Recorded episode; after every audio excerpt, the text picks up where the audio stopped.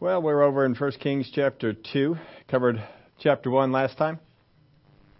And we saw that David was uh, going to give the kingdom to Solomon, but that his brother had other ideas and tried to take it over. There are two people that uh, went along with it Abiathar the priest and Joab, the commander of the army, all joined sides with that. They weren't necessarily against David, they just saw this as a better choice. And they had been uh, some of David's most loyal people. But they went against what David, what they knew David wished for on this one. And we saw from all the things who they invited, who they didn't invite, all that that was going on.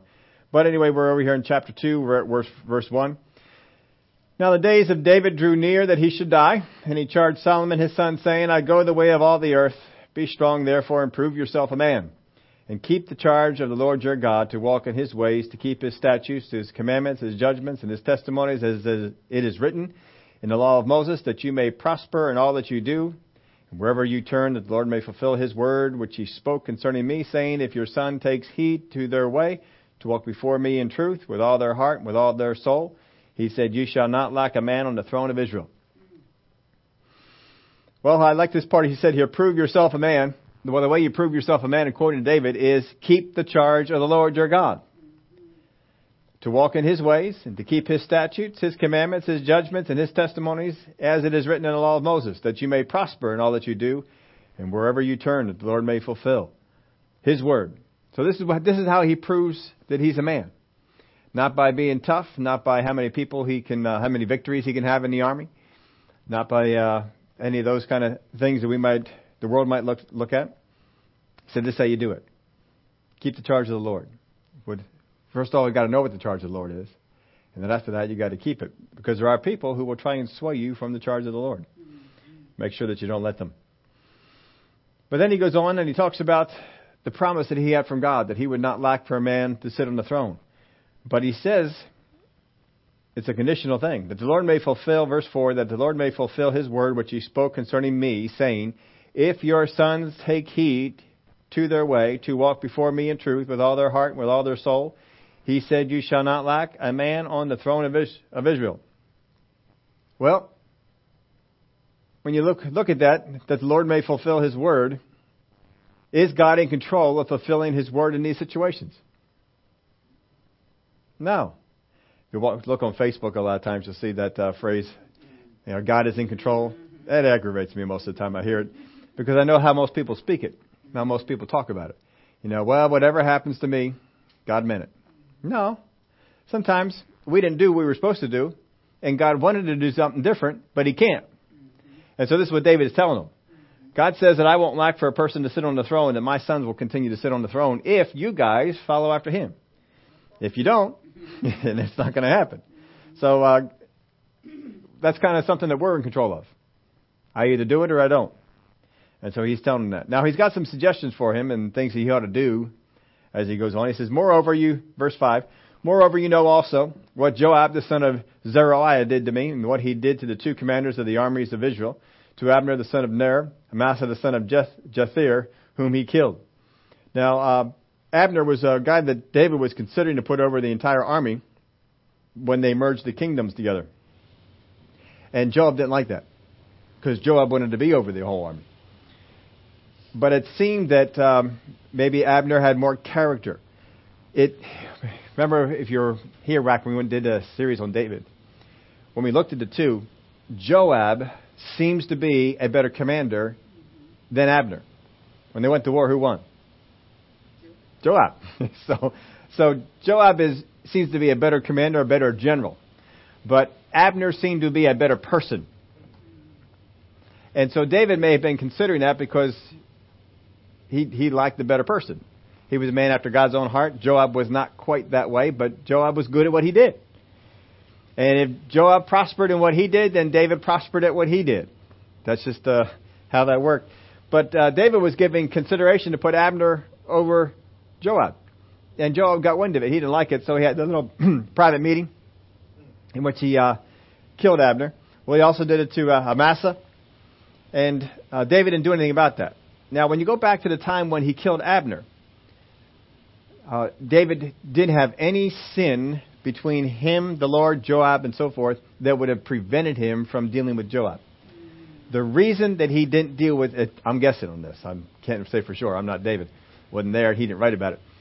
But the reason that he probably didn't deal with Joab at the time that Joab did that was that there was no one better qualified to do his job. He had no obvious replacement. Abner was the obvious replacement, even though he was not as good as Joab. So he was going to do that because he saw some problems in Joab's character and he figured he had problems with that down the road. But there was nobody he could find, apparently. I mean, he had good fighting men, but not necessarily good generals. You can be a good fighting man and not a good general. And that's what he needed was a good general, someone to be over the army. So if he dealt with Joab, he had no command of the army. He's taking over the kingdom after Saul. We still have problems with the Philistines. We need a we need a general. And he may have thought that I'm kind of stuck. I need him. Now he may have not sought after the Lord. Maybe he did seek after. I, I can't tell you because it's not written about. But anyway, that's why he didn't deal with him then. A lot of times people want to say, well, David didn't deal with Joab because of the sin of Bathsheba, and he brought him into it with Uriah, and that's all true. But that happens much later. If David wanted to, he could have dealt with them at this time, and he didn't do it. Now he says uh, what he did to me. What did Joab do to David? Joab was a very loyal person to David. I mean, he was he may have had his issues, but loyalty was not one of them. He was extremely loyal to David. He never tried to take over the kingship, never tried to take David's position, and he would have died for David. He was extremely loyal. The problem came with Absalom. Joab was mad when the guys listened to the king and didn't kill him. And Joab went over and killed him himself. Now he did it to protect David because he saw him as a threat who was going to come up later on. And it was the smart thing to do was to get rid of him because already we had a problem with him before. We brought him back. We now have another problem with him. And, and uh, Joab saying, I don't want to bring him back this time. He needs to go. He is a problem for this kingdom. He's going to be a problem for David. And if no one else is mad enough, as he would think it, no one else is mad enough, I'll go out there and I'll take care of this. And so he killed him. And uh, but David didn't deal with him over that. He let that that go. There was enough bloodshed at the time. The kingdom had uh, had quite a bit of an up, uprooting, almost a civil war. So he let it go at that. And he shed the blood of war in peacetime it's one thing to shed the blood of war in wartime, but it's it's a bad thing to shed the blood of war in peacetime. And uh, that's kind of like what terrorists do. And God does not like that. God doesn't like war. But if you're going to go to war, go to war. God never commissioned people to go to war who didn't pick up arms and march out as an army and attack people. He didn't do that. But uh, that's what that is. Shedding blood, you're, you're sneaking up on people. You're saying peace, peace, peace, and you come in there and kill him. He shed the blood of war in peacetime and put the blood of war on his belt that was around his waist and on his sandals that were on his feet. Therefore, do according to your wisdom, and do not let his gray hair go down to the grave in peace. So he says, uh, You'll know what to do. you get out there and you deal with Joab, but uh, you're going to need, need to deal with that problem. I didn't deal with that problem, so I'm going to pass that off to you. You get to deal with that problem. He says, But show kindness to the sons of Barzillai and the, the Gileadite, and let them be among those who eat at your table, for so they came to me when I fled from Absalom your brother. Now, if you want to read the story on this, it's over in 2 Samuel 19, 31 through 39. 2 Samuel 19, 31 through 39. That's where you'll see the story of all that, that happened. Um, it's actually a pretty nice story, and these folks did a lot to try and help David out. He says, Remember them. Remember what they did. Uh, they, they took care of me when I needed it. Take care of them. Verse 8 And see, you have with you Shimei, the son of Gera, a Benjamite from Bahurim, who cursed me with a malicious curse in the day when I went to Mahanaim. That's when he was fleeing from Absalom. But he came down to meet me at the Jordan, and I swore to him by the Lord, saying, I will not put you to death with the sword. Now therefore do not hold him guiltless, for you are a wise man and know what you ought to do to him, but bring his gray hair down to the grave with blood. So uh, he's not telling him exactly how to handle it, but he's telling him what he might prefer him to do. but he says, you're, you're wise, you'll know what to do, but you need to deal with him. Now, the, what happened with, with this guy is when David was leaving, this guy was cursing him, saying all kinds of manner of evil things. and the, the, the mighty men that were around him ready to go out there and take his head off. Now, let me go after. I'll go out there. I'll take care of this guy. He shouldn't be saying this stuff to the king. And uh, David said, no, no, God may have put him up to it. Let him go ahead. And so they went on, when they came back, he realized, man, I cursed the wrong guy. I'm in trouble now because he's coming back. He's coming back into the kingship. He's going to come and kill me. So he threw himself at the mercy of David, probably more to preserve his life than he felt like he was wrong. But uh, David said, all right, I'm not going to kill you. Been enough death going on here. We're going to we're going to go by, bypass this. But he's he's still thinking about it. And when he dies, he says, uh, Solomon, get in there and take care of that. Do something with him. Verse 10, so David rested with his, David rested with his fathers and was buried in the city of David. The period that David reigned over Israel was 40 years. Seven years he reigned in Hebron, and in Jerusalem he reigned 33 years. Then Solomon sat on the throne of his father David, and his kingdom was firmly established. So David's gone, and now up to Solomon. Now, as soon as the, as soon as David is gone, you know, there's a lot of people around who wanted the throne think that the young guy coming in here, we can probably do some things with him. Now Adonijah, the son of Haggith, came to Bathsheba, the mother of Solomon. So she said, Do you come peaceably? And he said, Peaceably. Now, I don't know how this would be in the household, but this is the son of another mother. This is the son of another wife. I would think, you know, uh, obviously he was married to Adonijah's mom before he was married to Bathsheba. Bathsheba was the the new one in. And there's probably some strife between the, the, the two wives there. You can kind of imagine. Here comes the son approaching uh, Bathsheba. Because Solomon's the king, that's his mom. he figures this is the way in. Do you come peaceably? He said peaceably. Moreover, he said, I have something to say to you. And she said, Say it. Then he said, You know that the kingdom was mine, and all Israel had set their expectations on me that I should reign. Was the kingdom his? No, the kingdom was not his. He was going to try and usurp it. All Israel had set their expectations on me? No. They had not, but that's how he viewed it. That I should reign. However, the kingdom has been turned over and has become my brother's, for it was his from the Lord. Well, he got that right. At least it was a promise from David, anyway, that it was going to be be that way. But um, it's amazing, especially. I mean, this week we've been hearing all sorts of stuff that's been going on that's been been, been lies to us, right? The the guy from the was it NBC News? Brian Williams, yeah, who uh, apparently uh, not only told the lie of the one to which he was caught on, but apparently there are a whole lot of other lies that he was. uh, the, the person floating down the, the did you hear about that one? In New Orleans, there was a person floating down when he was in, staying in a hotel in the French Quarter. Well, the French Quarter was never flooded, so there was never anybody floating down the the hall. And he said he looked at it down through his uh, hotel room, well, he also says he didn't have a hotel room. In another instance, that he was staying in a hall on a mattress with a bunch of strangers because there were no hotel rooms. So how do you look out your hotel room when you're in the hallway, which has no windows, to to see this thing? So and apparently that's not the only ones. There were other ones too that apparently he's fabricated a number of things.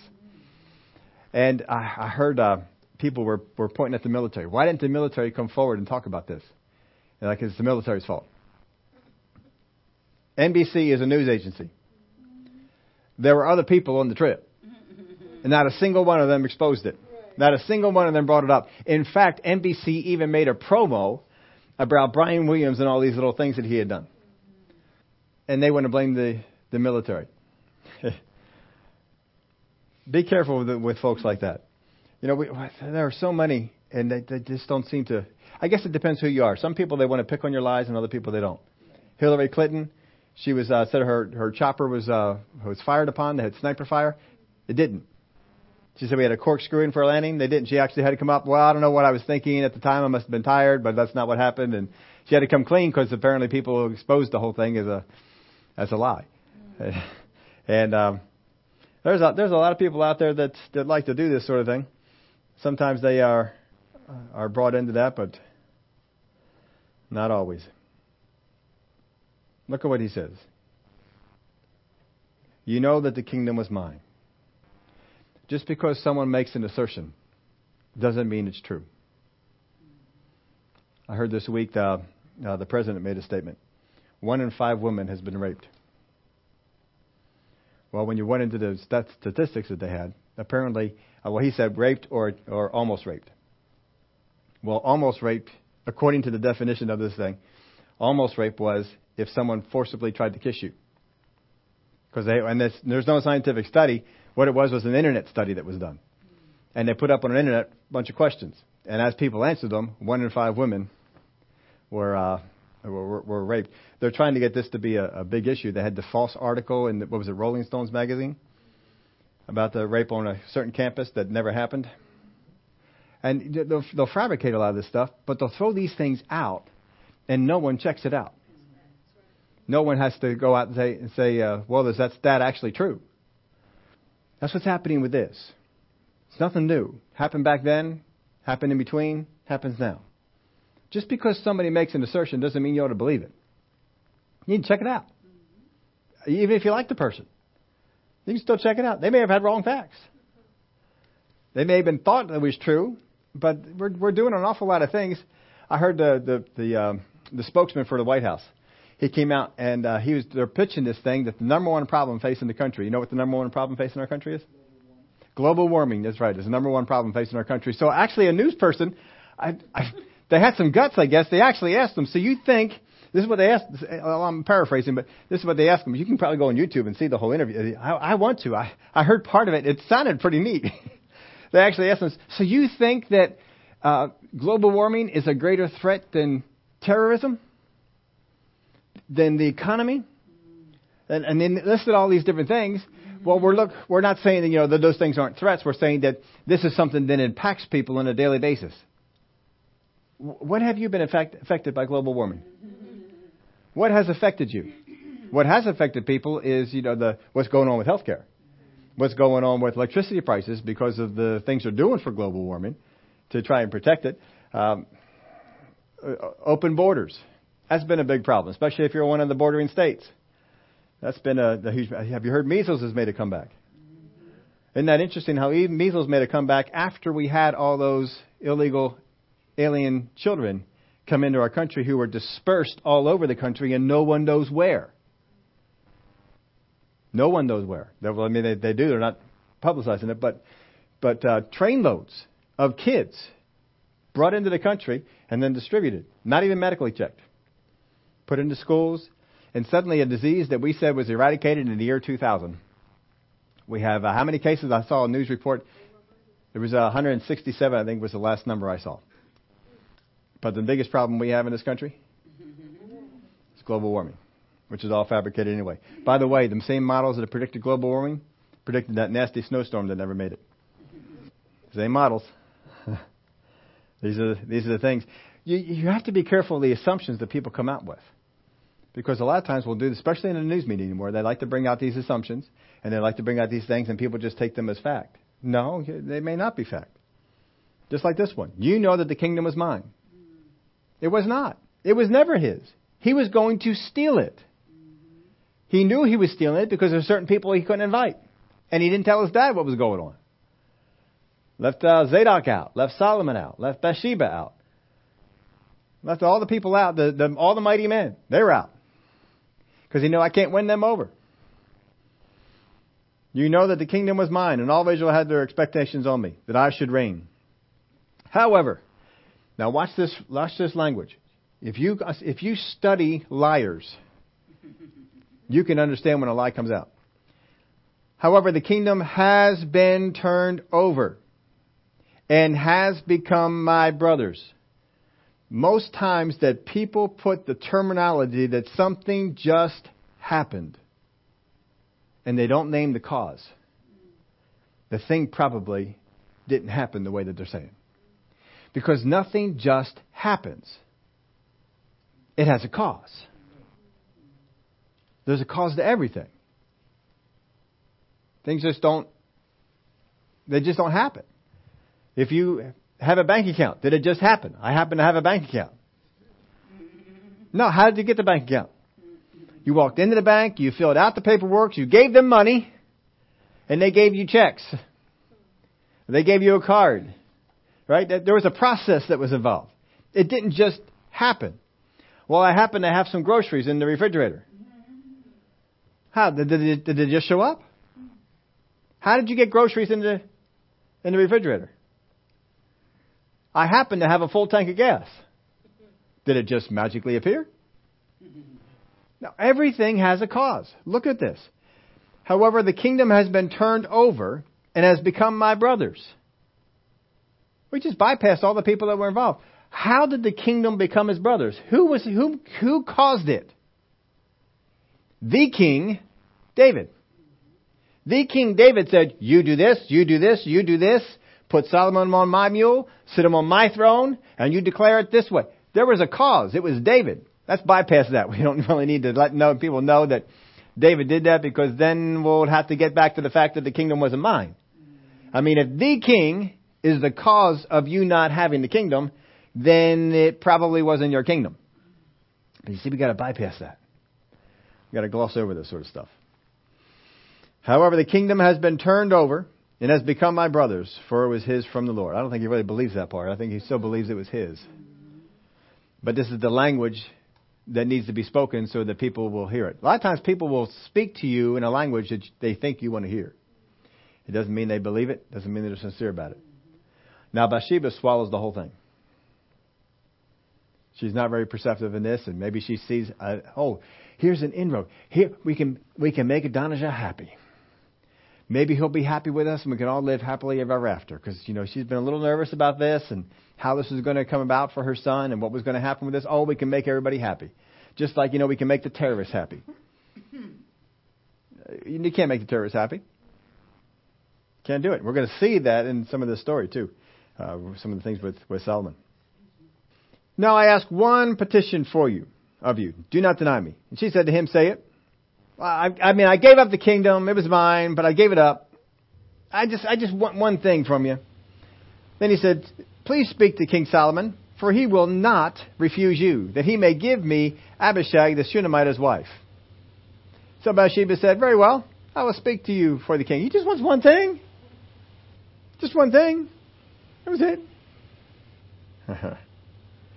I, re- I paraphrase his, uh, his statement here. Since I was the victim here and I graciously gave up my right to the throne, you owe me. That's basically what he's saying, isn't it? I just want one favor. I just want one thing. Uh, you let me have Abishag.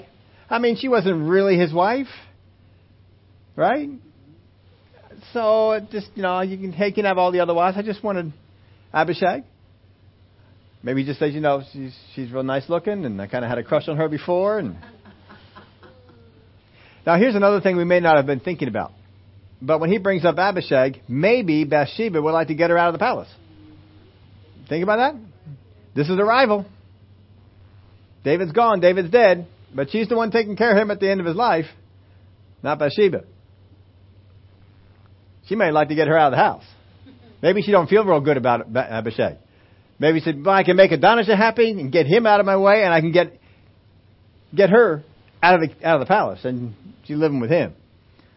She might have been excited about this because she goes right over.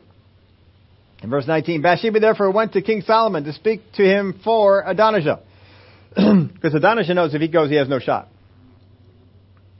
And the king rose up to meet her and bowed down to her, sat down on his throne, had a throne set for the king's mother. And she didn't have a permanent um, throne there. They had to bring one in. That means this is not your room. That's what we're saying here. Mom, nice to have you visit. This is not your room. I think about. Um, did you ever see that movie with uh, Tom Hanks? One of the first movies he did um, uh, with the, with the dog. What's the what's the thing? Turner and Hooch. Yeah, Turner and Hooch. When he takes uh, Hooch around the house, this is not your room. This is not your room. This is not your room. Then he takes him over. This is your room. well, I understand, Mom. This is not your room. Bring her a chair. She doesn't have a permanent chair. This is not her room. She doesn't reign in this kingdom. It's Solomon's. The Word of God said it was firmly in his hand. It's firmly in his hand. Mom, this, you do not reign in this place. I am the king. You have an honored place. I will treat you with respect. But um, it's, I mean, it's, isn't it in your Bible? They brought a throne in for her. It wasn't there because it's not her room. It had a throne set for the king's mother, so she sat at his right hand. there was no throne at his right hand. Then she said, I desire one small petition of you. Do not refuse me. See, she sold into this. I think there, when uh, we get to heaven, we can ask her, "Did you want her out of the house? Is there something going on there?" Mm-hmm. Because right now, that's where she's at. She's in the house. She's going to be taken care of in the house for the rest of her life. You don't, you don't put her out in the street anymore because she was the king's wife, even though it wasn't really the wife. I just want one small little favor. And the king said to her, Ask him, my mother, for I will not refuse you. Be careful of what you say.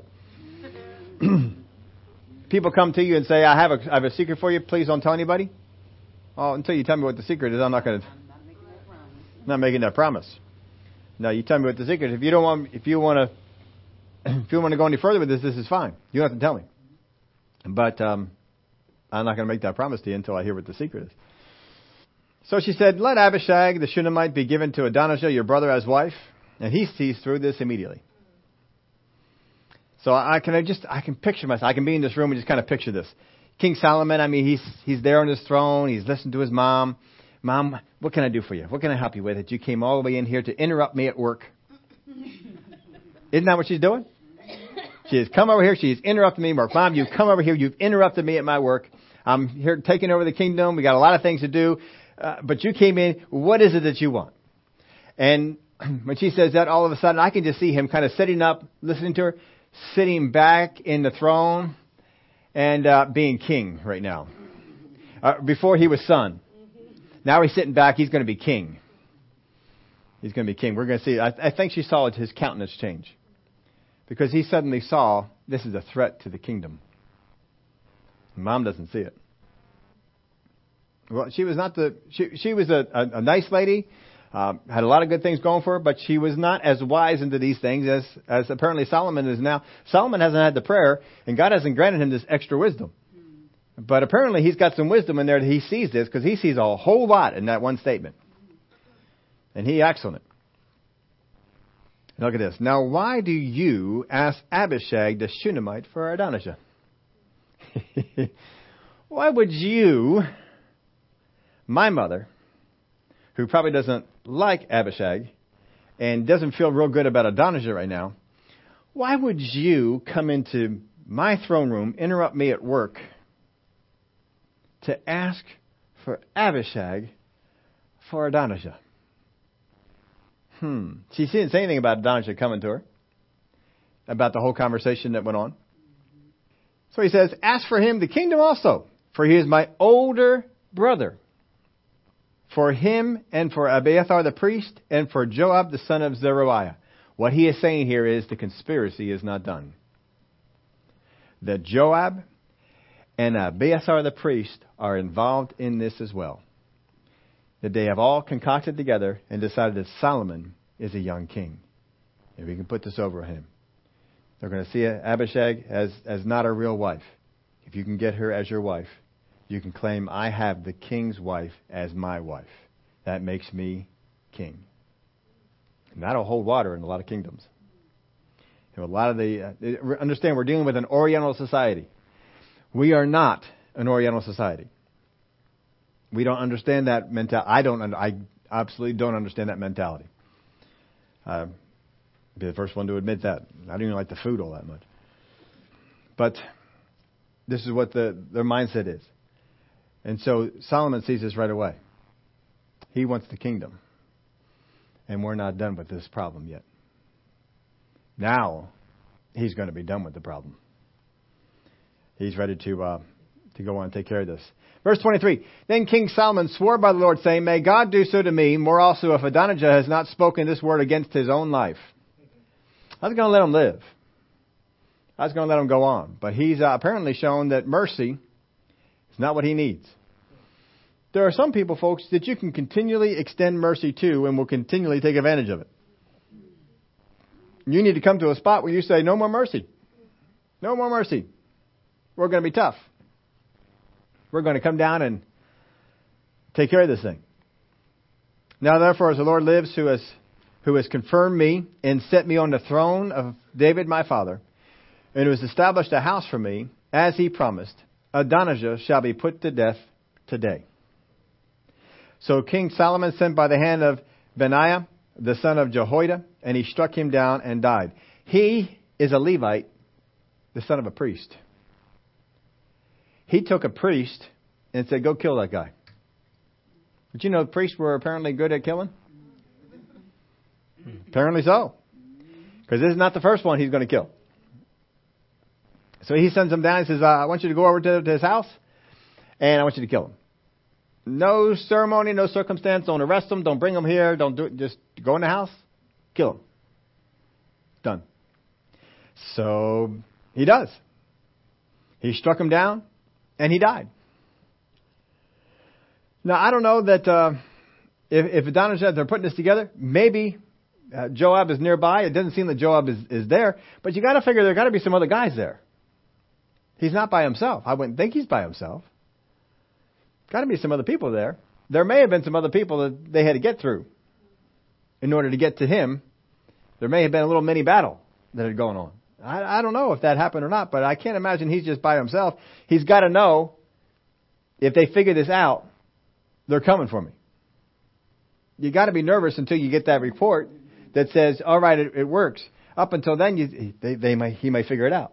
If he figures it out, he's coming for me, which means you could probably have some some guys in there to help you out. If he had any guys there helping him out, they're dead too, because they're part of the conspiracy.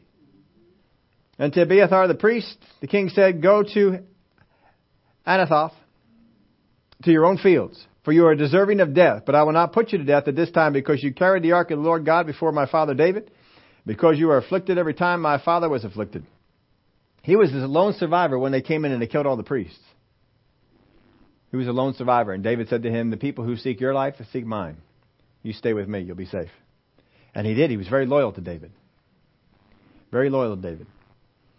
But he still sees himself as loyal to David, but he thinks David is making a bad choice of kings. And that Adonijah is more warrior like and king like than Solomon. but he says, I will not put you to death at this time, because you carried the ark of the Lord God before my father David, because you were afflicted every time my father was afflicted. So Solomon removed Abiathar from being priest to the Lord, that he might fulfill the word of the Lord which he spoke concerning the house of Eli at Shiloh. So Eli's house was still in the high priest up until Abiathar. And he was removed, and Zadok was put in, and the house switched. Uh, I believe that if I remember right, the house switched back to uh, the house of Eleazar, which Zadok was a descendant of. So Abiathar is exiled to Anathoth and removed from the priesthood. Now, here's something interesting. This is where Jeremiah comes from. He comes out of this place where uh, Abiathar is exiled to. In Jeremiah chapter 1 and verse 1, the words of Jeremiah, the son of Hilkiah, of the priests who were in Anathoth in the land of Benjamin. Now, I don't think that everybody who's a descendant in that town or in that area is a descendant of uh, Abiathar. But I wonder if there was any relationship between them. I looked it up. I couldn't find any anything in there. I didn't spend hours on it. I spent uh, a little bit of time on it, but not a, wasn't that big of a deal. If you want to spend some more time on it and figure that out, you can uh, certainly do so. But I didn't see any uh, information that way. Then news came to Joab, for Joab had defected to Adonijah, though he had not defected to Absalom. So when Absalom rose up, Joab wasn't involved with that. But on this one, he was. So Joab fled to the tabernacle of the Lord and took hold of the horns of the altar. And this is exactly what happened in chapter 1. And it worked, well, it sort of worked back there, but just Solomon was not interested in killing anybody that day. and he said, hey, if he does all right, he'll, he'll live, is the word. So he came out and let go of the horns. But uh, Joab went into there. He said, well, it worked for, worked for him, worked for Donald Adonijah, maybe, I'll, maybe it'll work for me. So he took hold of the horns of the altar. What they're saying is, if I go into the church, they won't kill me in the church. Mm-hmm. I'll hang on to the altar. Surely they won't kill me in the by the altar. At least I'll, you know they'll have to drag me out. They'll have to do, but I'm going to hang on. I'm going to hang on to these altars, and we'll see what goes on. Then the king Solomon was told Joab has fled to the tabernacle of the Lord. There he is by the altar. So then Solomon sent Benaiah, the son of Jehoiada, saying, "Go strike him down." So this is his hitman. He's got a priest for a hitman. Make a movie about that, huh? The priest who's a hitman. Yeah, go out there and take him out. Joe, then King Solomon was told Joab was fled to the tabernacle of the Lord. So uh, anyway, go strike him down. Verse 30. So Benaiah went to the tabernacle of the Lord and sent, said to him, Thus says the king, come out. What's going to happen when you come out? You're going to kill. We've already killed one. He would have killed Abiathar the priest, except he's a, he he did some things, and we're not going to kill you because of that. So we're going to put you in exile. We're going to send you over here. Don't leave. I'm not coming out there. I'm not going to make your job easy. And he said, No, but I will die here. All right, if I'm going to die, I'm going to die here. I'm going to make you kill me in the tabernacle. I'm going to make my blood be down here on the ground, and you're going to have to look at that all the time. so Benaniah brought back word to the king, saying, "Thus said Joab," and he thus he answered me. He doesn't want to just. He's a priest. He doesn't just want to go into the tabernacle of David and kill people. Then the king said to him, Well, do as he said. Strike him down and bury him, that you may take away from me and from my house of my father the innocent blood which Joab shed. Now understand what's going to vindicate the Joab for the or the, the house of David for the blood of Joab. You're going to kill him for that, but what he's being killed for is something different. It's for the conspiracy. so the Lord will return his blood on his head because he struck down two men more righteous and better than he. He wasn't counting Absalom in it and killed them with the sword. Abner the son of Ner, the commander of the army of Israel, and Amasa the son of Jether, the commander of the army of Judah. Though my father David did not know it. Their blood shall therefore return upon the head of Joab and upon the head of his descendants forever, but upon David and his descendants upon his house and his throne there shall be peace forever from the Lord. So Benaniah, the son of Jehoiada, went up and struck and killed him, and he was buried in his own house in the wilderness, and the king put Benaniah the son of Jehoiada, in his place over the army, and the king put Zadok, the priest, the, in the place of Abiathar. Now, Benaniah, he becomes the commander of the army. How good is he? He's very good at killing people, but David had a whole mess of men who were good at killing people, but they weren't good generals. And we really have very little to go on to find out how good of a general this was. Because all during the days of Solomon, there was peace. Because David conquered everybody that had to be conquered. And um, as far as I know, he was never really tested as a general. Think they had some skirmishes toward the end of the of his life, but uh, most of the time there was there was peace during this this land. So Joab is now dead. Joab is gone, and this is what happens when you know new kings come in. You got whenever somebody new takes over a position, there's a whole lot of old folks around who don't, don't like the new guy and they want to they want to do some things about that. Then the king sent and called for Shimei and said to him, "Build yourself a house in Jerusalem and dwell there. Do not go out from it there anywhere." this is another guy. He says, "You deserve to die for what you did, but David spared you, and I'm going to spare you too. But this is what you're going to do: you're going to build a house in Jerusalem, and you're not going to leave. You're under house arrest, or at least Jerusalem arrest. He's, yeah, I guess he could probably wander around the city, but he's not supposed to leave." For it shall be in the day you go out and cross the brook Kidron, that's the brook outside of the city. Know for certain you shall surely die. Your blood shall be on your own head. And Shimei said to the king, The saying is good. As my lord the king has said, so your servant will do. So Shimei uh, dwelt in Jerusalem many days. Now it happened at the end of three years that two slaves of Shimei uh, ran away to Achish, the son of Maachah, king of Gath. And they told Shimei, saying, Look, your slaves are in Gath. So Shimei rose, saddled his donkey, and went to Achish at Gath to seek his slaves. And Shimei went and brought his slaves from Gath. And Solomon was told that Shimei had, had gone from Jerusalem to Gath. and had come back, and the king sent and called for Shimei. He said to him, Do I make, did I not make you swear by the Lord and warn you, saying, for certain that on the day you go out and travel anywhere, that you shall surely die? And you said, to me, the word I heard is good. Why then have you kept the, have, have you not kept the oath of the Lord and the commandment that I gave you? King said moreover to Shimei, you know, as your heart acknowledges all the wickedness that you did to my father David, therefore the Lord will return your wickedness on your own head. But King Solomon shall be blessed, and the throne of David shall be established before the Lord forever. So the king commanded Benaiah, the son of Jehoiada, and he went out and struck him and down and he died. And the kingdom was established in the hand of Solomon. You would think once he got the new job, the old gig would go away. Somebody else would take over the hitman spot, but apparently not. He says, no, I still want you to be my hitman. I need you to come on over here and, uh, you know, you take care of this guy. And he, he did.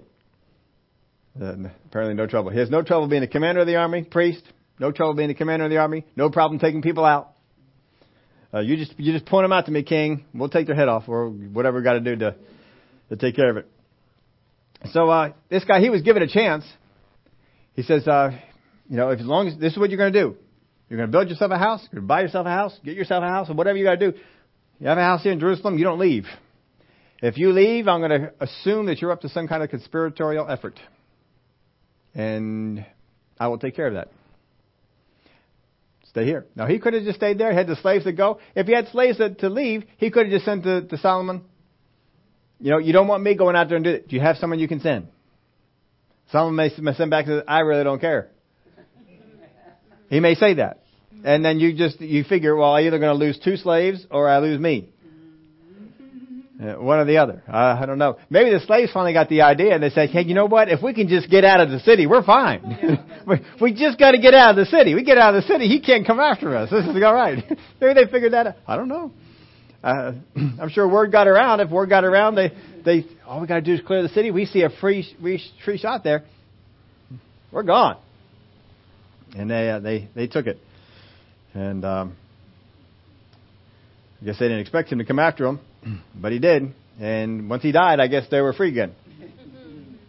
I imagine. I don't know, but they don't really tell too much about that. So you can see Solomon is taking over the kingdom. He's given people room, but apparently people want to take that little bit of room and they want to make a lot of room. And he says, I didn't give you that much room, you're dead. He's got no trouble taking you out. He'll give mercy, but once you go over that, but we're not extending mercy. We're, we're not doing that anymore. Nope.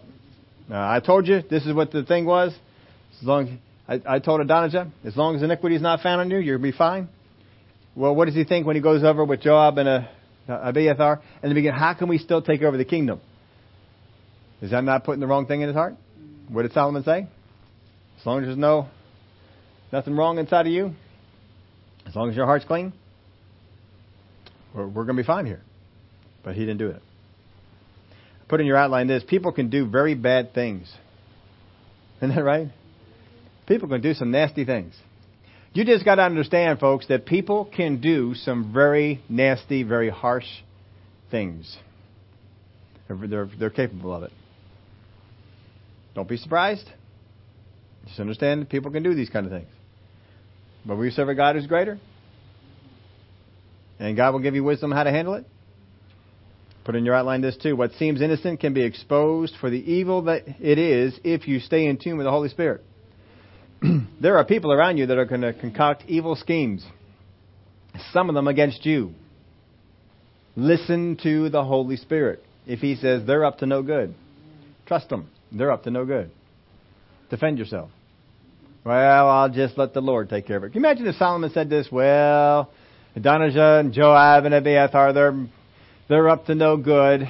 I don't know what to do with with those guys. I guess I'll just try and make them happy and give them uh, Abishag his wife, and maybe that'll that'll help. God, you just have to get in there and take care of the thing and just make it right. If you want me to be king, you'll have to do these things. Uh, what's God saying? Take them out. If they're not going to submit, you need to take them out. He gave them an opportunity, and they didn't listen. They didn't go after it. Holy Spirit will expose these things for you and tell you how to deal with it. Now, you're not king. You can't take people out. so, um, you know, that's not, that God's not going to tell you to take somebody out because that's not something you can do. You'll get in trouble. But he's got other ways. Now, Solomon, he can take people out. He's the king. That's part, if you have, if you're treason, you'll be taken out. And he did. But you're not king. I'm not king. Can't take people out. Can't laser laser the people in front of us in their car.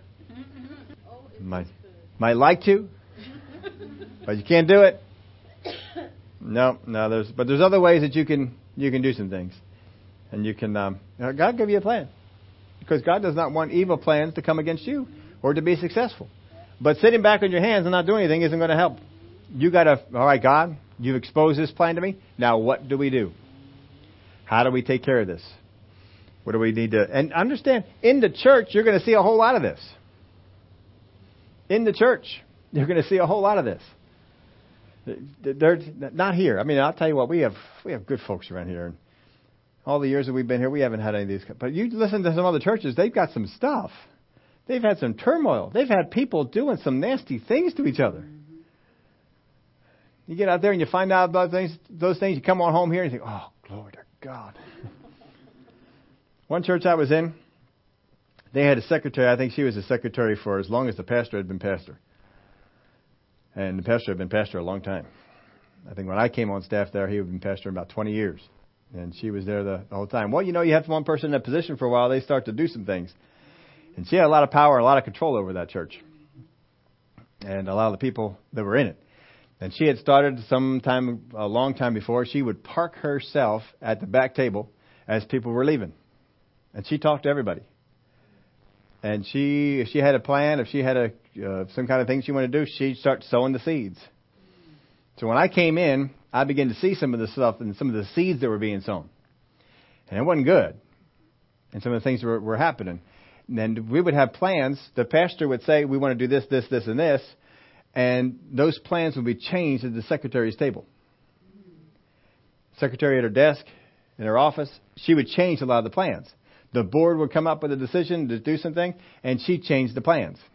One person would change the plans. So I got wind of this, and the, uh, pastor's son got wind of this, and the two of us said, What are we going to do about this? We can't let this go on. But she got a lot of power in this place. Uh, just because, you know, people liked her. she made herself likable. And she's always in that position, whether there was a need for somebody at the back table or not. It didn't matter. She's every Sunday she's back there at the back table, talking with people on the way out, doing doing some things.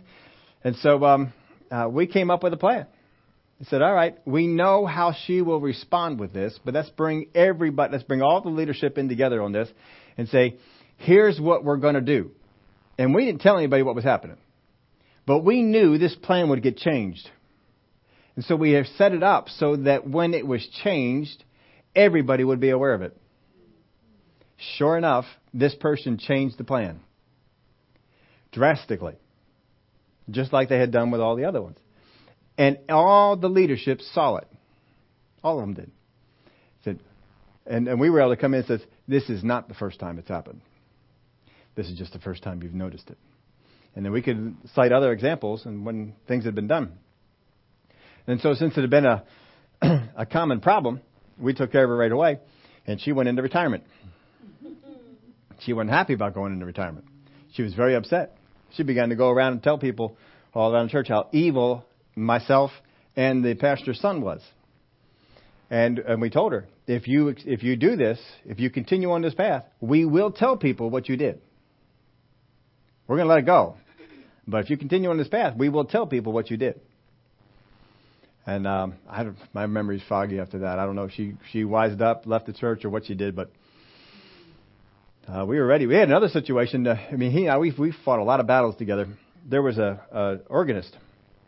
This is a church that had an organ, and this organist was in the church about as long as the secretary was in the church, playing the organ. Showed up every single Sunday to play the organ. Now the pastor's son was the worship leader and he was having so much trouble with this organist because they would practice a song one way, and the organist on Sunday would play it completely different. totally different. Would not follow along, and it was causing all kinds of strife in the in the worship team, and the things weren't happening. It was, oh, it was just a mess. And um, you see, the secretary battle, that was my battle. He came along and he helped me. So this was his battle. I said, "You're on your own." No, I didn't. I said, no, I'll come in there and, and help you out. And so I went in there, and the two of us, we took care of it, and he was no longer the organist. and we didn't get up in front of the church and say, so and so is removed because they're rebellious and prideful. And say all that. but of course, he went out and said every uh, terrible thing that he could possibly say. And uh, we, once again let him know if you persist in this, we will have to tell people what it is that you did. And um, not going to expose anything false. We'd rather not say these things. You know, you're trying to extend mercy, but if not, we'll come out and we'll tell you. We had a lot of battles like that, and we we fought together. My last battle I fought in that church was for him. Because the incoming pastor was going to take him out. And the, incoming pastor actually sat in my office. I was already on my way out. I was already leaving. He, the incoming pastor sat in my office and he said, When I take over this church, he's gone. And I said, Would you repeat that? So when I take over this church, he is going to be gone. Man, I didn't know what to do with that. This is the guy that, you know, we had fought a lot of battles. Over the period of time, he had kind of developed a alliance with this incoming pastor and dropped me. We didn't really see each other a whole lot anymore to that. And so this, uh, but I, I knew the desire of the pastor was for his son to be very much involved in the church, that eventually even take over the church. But he wasn't ready yet, and so forth. So um, I was trying to figure out what to do with this. How, what, do I, what do I do with this? So finally, I approached the pastor about it uh, privately, and I just says, uh, "I want you to know what's going on here." And I told him what was said. Well, then he took it back to the leadership, and this incoming pastor met with the leadership. Oh no, I've never said that. I'm not planning on doing that. And they all confronted me in the hallway. And they said, Did you say this about this incoming pastor? I said, Yes, I did. And I looked at him and I said, Because you told me. I even made you repeat it. And you told me. He said, I never said that. And so they were all mad at me. They thought I was in there to try and stir something up. I'll tell you what. I had, I told them how long I was going to be on until this long. I, I went home. I said, God, Raymond told us never quit a church on Monday. I want to quit tomorrow. I want to be done with this place. I want to be out of here. I was so bothered by all that that the uh, especially since the one who came after me the most was the one I was trying to defend. What I found out about it later on, this was uh, years later, years later. His wife uh, had come up and uh, I'd talked with her. Found out that this guy did the exact same thing to him that he did to me, and that he tried to push him out as well. And I said, "You mean he did that, and not one time did he ever, in all his travels through the area, he never came back to talk to me about it, to say anything. And she just stood there dumbfounded. She didn't know what to say. These are, this is the person, I mean, we fought big battles together. Big battles together. And he turned his back on me faster than anything. People in the church can, can that's why I'm so grateful for this place.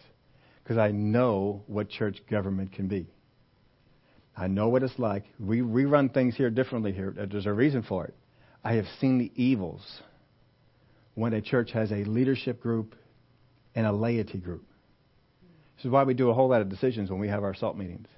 This is why we do a whole lot of things together. Because then we're making the decisions together. I have leaders that I, I pull from. I have leaders that I talk to. But we have never, in all the years that we've been here at the church, we have never just said, you know what, Pastor wants to go this direction, so that's what we're doing we've gotten the whole church on board. We've gotten the, the, the leadership. We, we've talked about it. If we're not ready yet, hey, we wait a year, we wait two years. Whatever it is. Maybe we don't go in that direction at all. I've seen what this can do. I saw what that did. I almost got out of completely out of ministry because of the stuff that I, I've never told everybody everything that happened to that church. To this day, I still don't even want to step in foot, step one foot inside the place. And all the people, almost all of them, are gone. I still don't want to step foot inside the place. Because I see what evil church can be, how bad it can be. I thank God every time we come into this place. Because we all like each other. What's that? Some like a, some like others more than others. I put this in your outline here at the end. Just understand this: not everyone can be reformed. Not everybody can be reformed. Some of the people that were involved in that church, I've told you before, there are some folks that I see walk through the doors. I will stop the service and get them out. And some of those leaders, if they ever step foot inside this church, I will stop the service and I will tell them to get out. I will never let you be exposed to people capable of that kind of evil. Well, maybe they reform. Good, let them reform someplace else. They're not getting reformed here whole lot of places they can go and get reformed. This is not it. They, they will not step foot in this place. I will make sure of it because I'm here to protect that. We don't need that atmosphere. We don't need that attitude coming in. And um, that has happened in, in churches. It'll happen with unsaved, unsaved people you expect it with. We don't really expect it with saved people. But I'll tell you what, I've seen some, and it wasn't just in that church. I'll tell you, I've seen some things in other churches. Just makes me think, dear Lord. Oh. You said in the Word of God, they will know you're Christians by our, our love. And that's a love for each other. And some churches just don't even emulate the, the love for each other. Thank God we do. We can grow in it. We can get even better at it. But thank God we do. Father, we thank you for your love for us. Thank you that that love grows on the inside of us, that we can love each other. But we do understand that there are people, Christians and non Christians, people who go by the name of Jesus and people who don't, who are capable of all manner of evil. But you desire to protect us, and you will tell us what to do. Just as Solomon tried to be nice, tried to be kind. But when people showed their continued evil, he dealt with it. Father, we may have to do that with some people in our lives. There may be some people that have continually been evil, and we continually want to show mercy, and we continually have problems. We sometimes need to take the action that Solomon did and sever some things. We can cut off some relationships cut off some communications. Just understand that there is no way for that to go in a positive way. But Father, you give us the wisdom. You tell us when it is that we should give up on certain ones and when we should continue on. I thank you, Father, for the help that you give us in that. In the name of Jesus we pray. Amen.